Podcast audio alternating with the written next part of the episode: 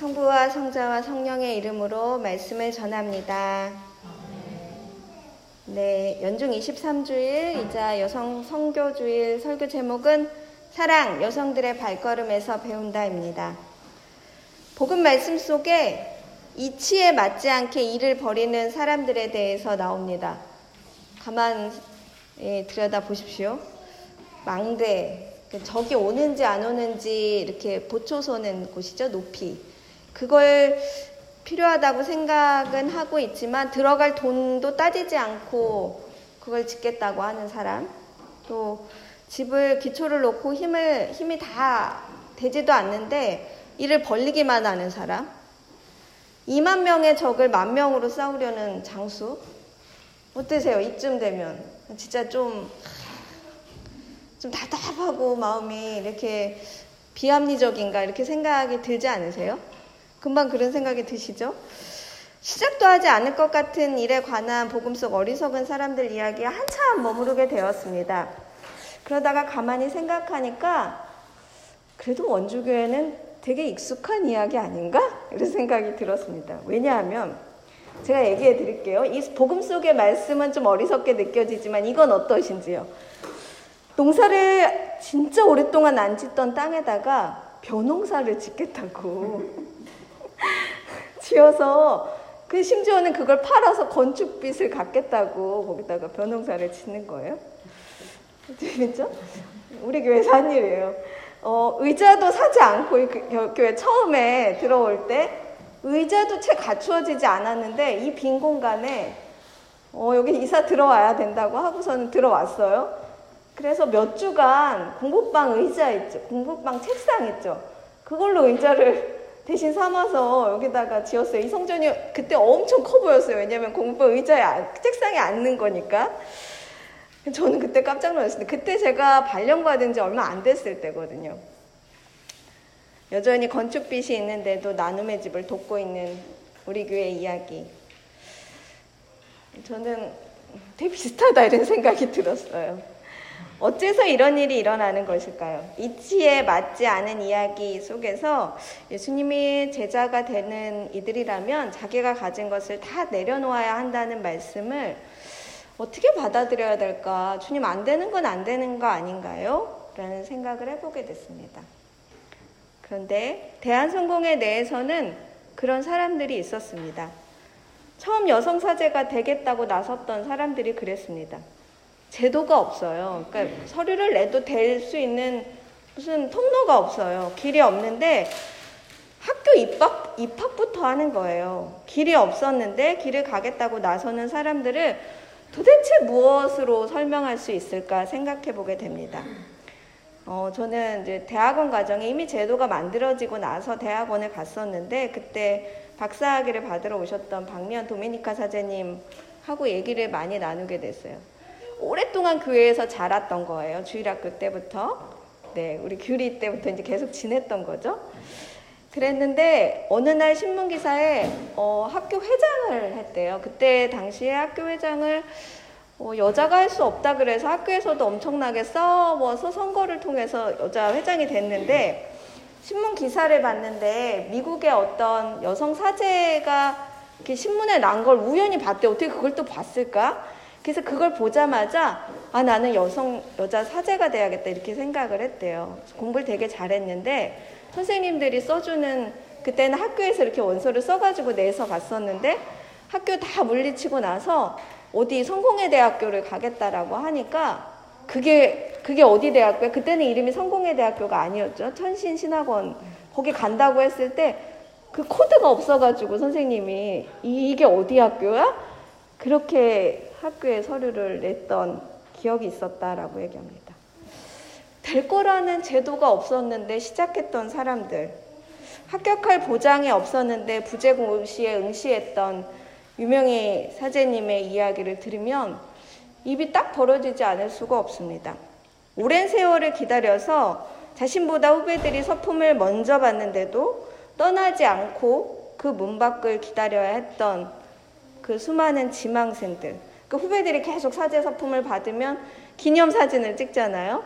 거기 이렇게 서 있는 거예요. 그 마음이 어땠을까? 사제들만 그런 것이 아니었습니다. 대한성공회 초대 전도부인들도 그러했습니다. 그분들의 잣대는 아마도 세상의 이치에 맞는 잣대는 아니지 않았나 생각해 보게 됩니다. 그들이 하느님을 만났기 때문에 시작했던 많은 일들, 신방을 다녔고요, 전도를 하고 교회에서 여성들을 가르치는 일들이 그 옛날 초기에 어떻게 가능했을까 생각해 보게 됩니다. 대부분 결혼을 한 여성들이었어요. 그리고 아이들이 있었습니다. 그들이 성공회라는 이 교단 안에서 머리에 비녀를 꼽고 그 한복을 입고 이렇게 찍은 사진들이 있습니다. 그 시절에 전도를 하고 다녔던 이들을 생각하면 저는 신비로운 일이 아니다. 신비 아니고는 설명이 안 된다. 문 밖에 자꾸 그러고 나가니까 사람들이 바람났다라는 얘기도 많이 하고 미쳤다라는 얘기도 많이 했을 거 아닙니까? 외국인 사제와 함께 전도를 다녔던 대한성공회 첫 전도부인들을 빼놓고 이거는 무슨 의미지? 하느님이 어떻게 이런 일을 시키셨을까? 어떻게 그렇게 불가능한 일을 하는 사람들을 통해서 가능하게 했을까? 교회를 시작하게 했을까? 생각하고 또 생각하게 됩니다. 그래서 제가 얻은 결론은 사랑이다. 교회를 사랑하고 예수님을 사랑하는 마음, 그것은 사랑이었다라는 생각이 듭니다. 죄인으로 죽어갔던 예수님의 십자가형 아래에서 있었던 여인들을 떠올려 봅니다. 마리아라고 불리던 여인들이 예수님의 시신을 내리며 흐느껴 옵니다. 그들의 제자였다는 것을 서슴없이 드러내고 나부터 잡아가라 이거죠. 거기서 막 엉엉거리고 운다. 예수님 돌아가셨는데 거기 발 잡고 운다는 거는 죄인을 내가 믿고 따랐다. 나는 그 사람의 제자다라는 거잖아요. 자기 정체성을 밝히는 거니까 나 잡아가라 이런 얘기잖아요. 거기서 엉엉 울고 있습니다.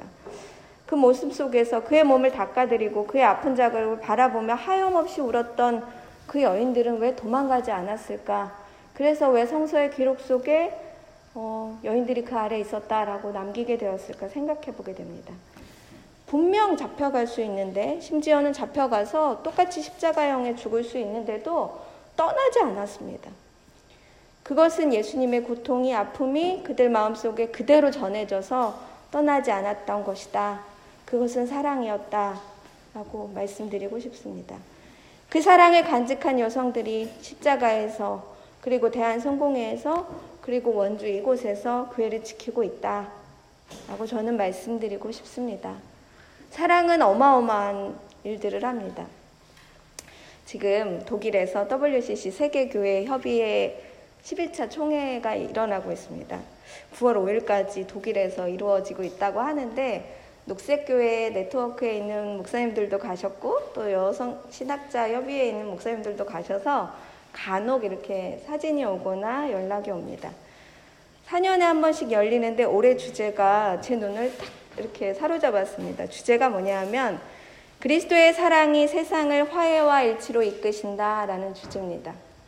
그러니까 그리스도의 사랑이 누군가를 반목하고 억압하고 차별하는 것이 아니라 세상을 더 화해하고 일치하게 한다.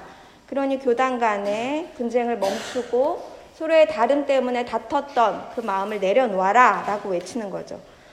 주제 해설에서 그 내용이 나와 있습니다.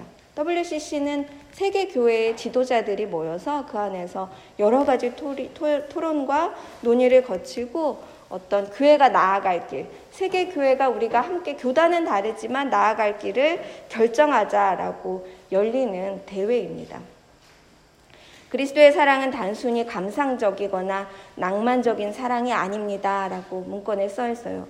구체적이고 적극적으로 소외된 이들을 향해 우리의 길을 멈추지 말아야 된다. 그러니 우리가 무엇을 할지 함께 논의해보자 하면서 주제를 해설하는 서류를 보게 됐습니다. 그리스도의 사랑이 세상을 화해와 일치로 이끕니다. 그분의 초월적 사랑은 누구에게나 닿을 수 있습니다. 그분은 혼돈 속에서도 말씀을 멈추지 않고 해오십니다.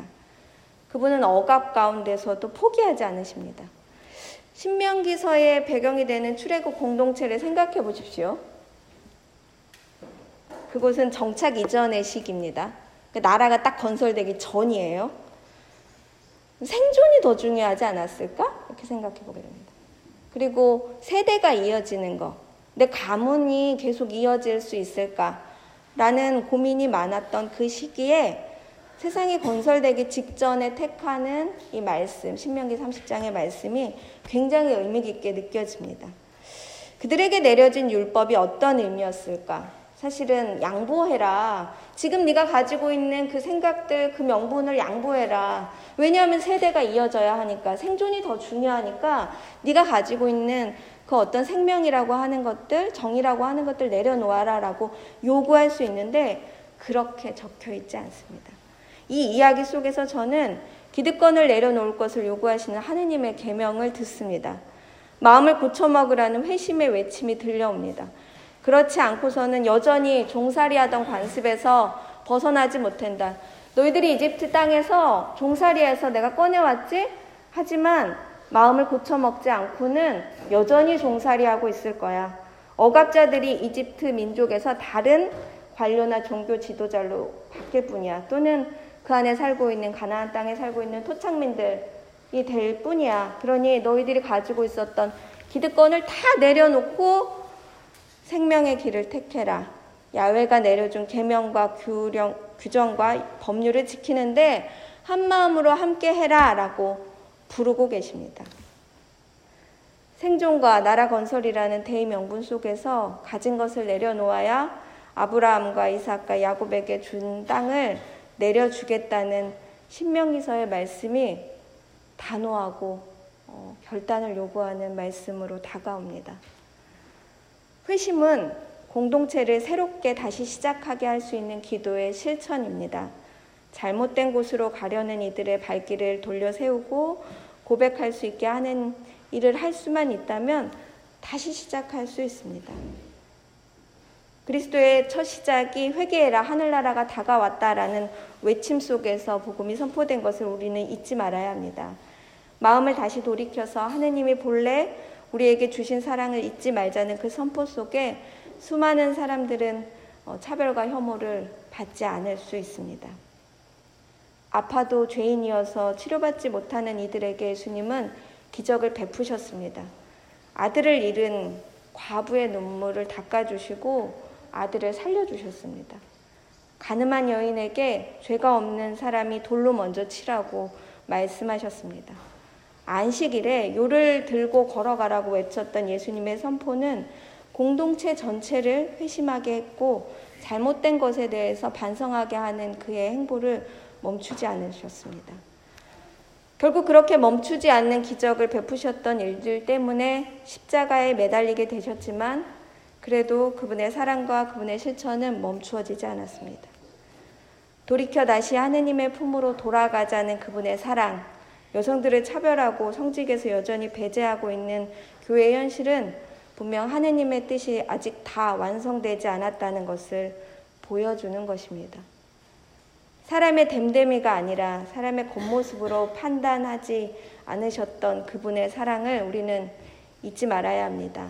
아무도 물을 길러 나오지 않았던 한낮에 물동이를 들고 나온 남편 많은 사마리아 여인에게 말을 건네주시고 그녀의 한숨을 들으시며 영원한 샘물을 주겠다라고 약속하시고 제자로 부르셨던 그 사건을 우리는 기억해야 합니다.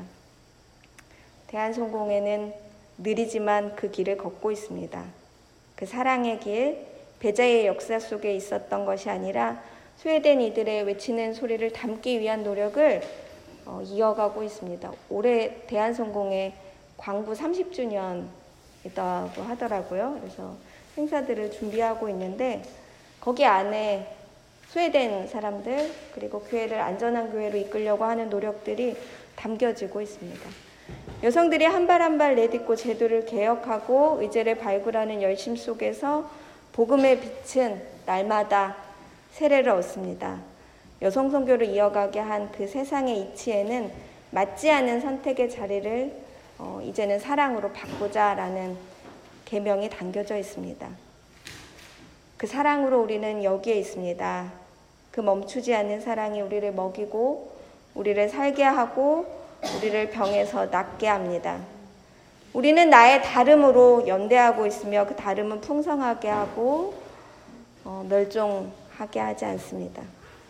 한 계절, 한 시간만을 독점하지 않고 사계와 1년의 시계를 다 누리게 합니다. 상사가 아니네요. 백합이네요. 교회 마당에 꽃이 몇 개 없지만 상사가 이렇게 펴요. 상사는 아시다시피 꽃이 피는 시기랑 그 잎이 피는 시기가 다르잖아요. 꽃이 피고 나면 그 다음에 지고 나면 잎이 피잖아요.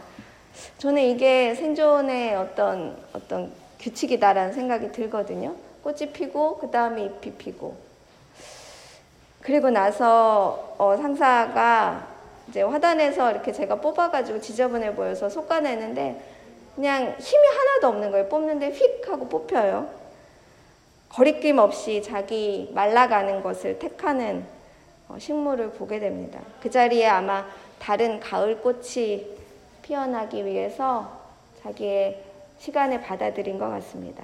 우리 안에 가지고 있는 기득권이 있다면 그것을 내려놓고 다름을 받아들인 그리고 하느님 계획 속에 들어간 그 한없는 사랑에 우리는 집중하고 그것을 실천해야 할 때입니다.